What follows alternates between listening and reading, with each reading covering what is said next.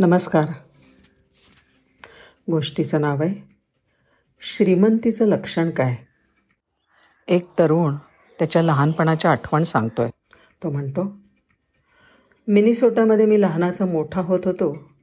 त्यावेळेला कलिंगड म्हणजे अगदी मला तर मिष्टान्नच वाटायचं. माझ्या वडिलांचे मित्र श्रीयुत बर्नी. हे फळभाज्या विक्रीचे एक श्रीमंत ठोक व्यापारी होते. जवळच्याच शहरामध्ये त्यांचं एक मोठं कोठार होतं. दरवर्षी उन्हाळ्यात कलिंगडाची पहिली आवक व्हायची तेव्हा बर्नी काकांचा बाबांना फोन यायचा. मग बाबा आणि मी दोघंजण मिळून त्यांच्या कोठारावर जायचो.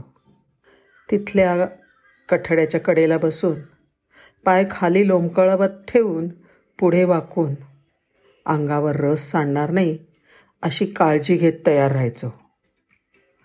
मग बर्नी काका हसत हसत तिकडे यायचे. आणि मोसमातलं पहिलं वहिलं छान मोठं कलिंगड हातात घेऊन मोठ्या सुरीने चिरायचे. एक एक भली थोरली फाक आमच्या दोघांच्या हातावर ठेवायचे. स्वतः आमच्या शेजारी बसून ते सुद्धा एक फोड हातात घ्यायचे. आणि नंतर आम्ही तिघं होडीमध्ये तोंड खुपसून सगळ्यात लालभडक करकरीत बिनबियांचा भागच फक्त मटामट खाऊन उरलेली पांढरी फाक फेकून द्यायचो. माझ्या वडिलांच्या दृष्टीने बर्नी म्हणजे श्रीमंत माणसाचं मूर्तिमंत उदाहरण होतं. पण मला वाटायचं ते एक यशस्वी उद्योजक होते. अनेक वर्षांनंतर मला उमजलं की बाबांना बर्नीच्या पैशापेक्षा त्या ऐश्वर्याचा उपभोग घेण्याच्या पद्धतीचं खूप अप्रूप वाटायचं. कामाच्या व्यापातनं वेळ कसा रिकामा काढायचा? मित्राबरोबर बसून एकत्रितपणे कलिंगडाच्या गाभ्यातला सर्वात लालभडक आणि रसदार भाग कसा मटकवायचा ह्याची योग्य जाण बर्नी काकांना होते.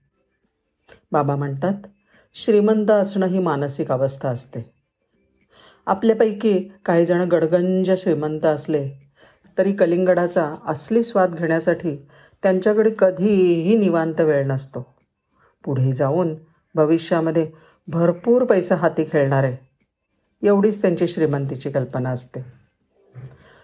कठड्यावरनं पाय लोंबकळत ठेवून आयुष्यातला आनंद लुटण्यासाठी जर आपण वेळ काढला नाही तर खुशाल समजावं की पैशाची हावच तुमच्या सर्व जीवनावर कब्जा करू पाहते लहानपणी कठड्यावर बसून शिकलेल्या त्या धड्याचं नंतरच्या काळात बरीच वर्ष मला विस्मरण झालं होतं. जमेल तितका जास्तीत जास्त पैसा कमावण्यातच मी व्यग्रवा राहायला लागलो होतो. पण चला उशिरा का होईना तो धडा आता मात्र मी अंमलात आणला आहे आजूबाजूच्या इतर नाहक गोष्टींचा त्याग करायला मी परत एकदा नव्याने शिकलो आहे उशिरा का होईना?